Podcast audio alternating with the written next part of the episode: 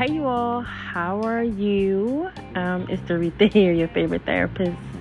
Um, I decided to cop on and just give an update. Okay, so I am still waiting for the LGPC application to be reviewed for approval.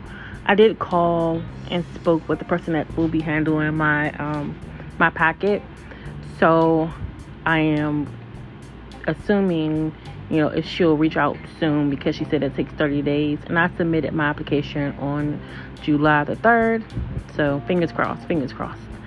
Um, you know when it is approved because i'm just going to throw it out there. When it's approved then i will have to pay an additional 130 i mean like they are why? Why do we have to pay another 130 it's, it's already expensive for living. Now i have to pay 130 on top of the 200 that i paid for the application. I, and, and the thing that kills me is that you do everything yourself. So I don't know what the additional money is for. I guess it's you know a membership fee. I guess I don't even know. Anyway, so I will give an update when that happens. I will be screaming and hollering to get that out the way.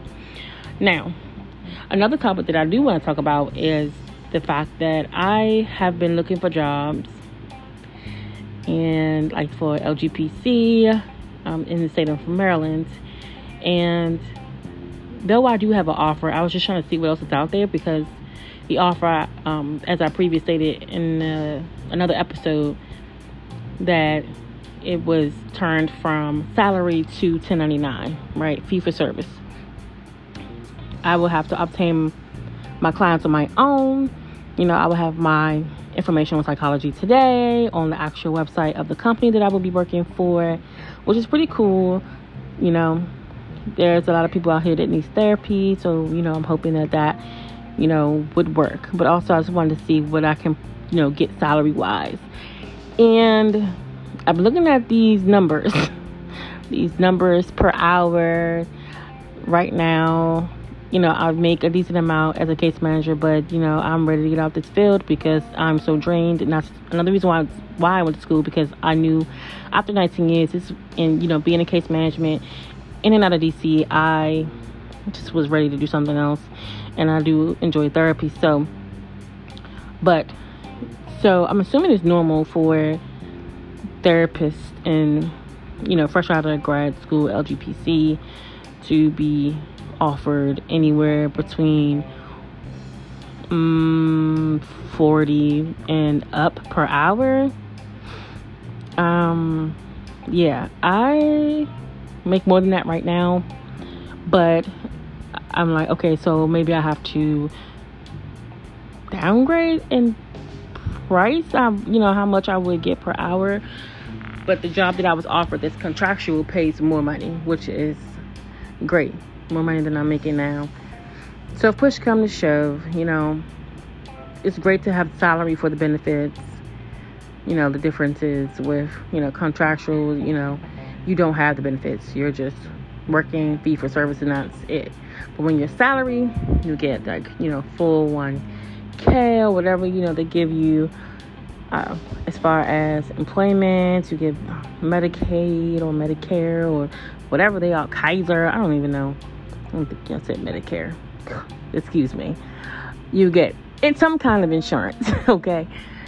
Where you know you will have to pay out of pocket though, uh, per check that you would get, you know, et cetera, et cetera. So I guess it depends on like if you have a family or you know you have to provide full for insurance, or if you already have insurance to another provider, then it wouldn't really matter here or there what's great about being a, contra- a contractual therapist is that you make your own hours. You have more of a flexibility because you'll do fee for service and you get to make that up. So you can work four hours a day, five, six, whatever you want to do. Uh, there are jobs that require you to work a certain amount of hours if you're doing part time or full time. So just be aware of that. So that's where I'm right now. I've been searching on Indeed. I've been searching on Monster. I'm going to look at another place like um, Snagajob or, you know, the DC government.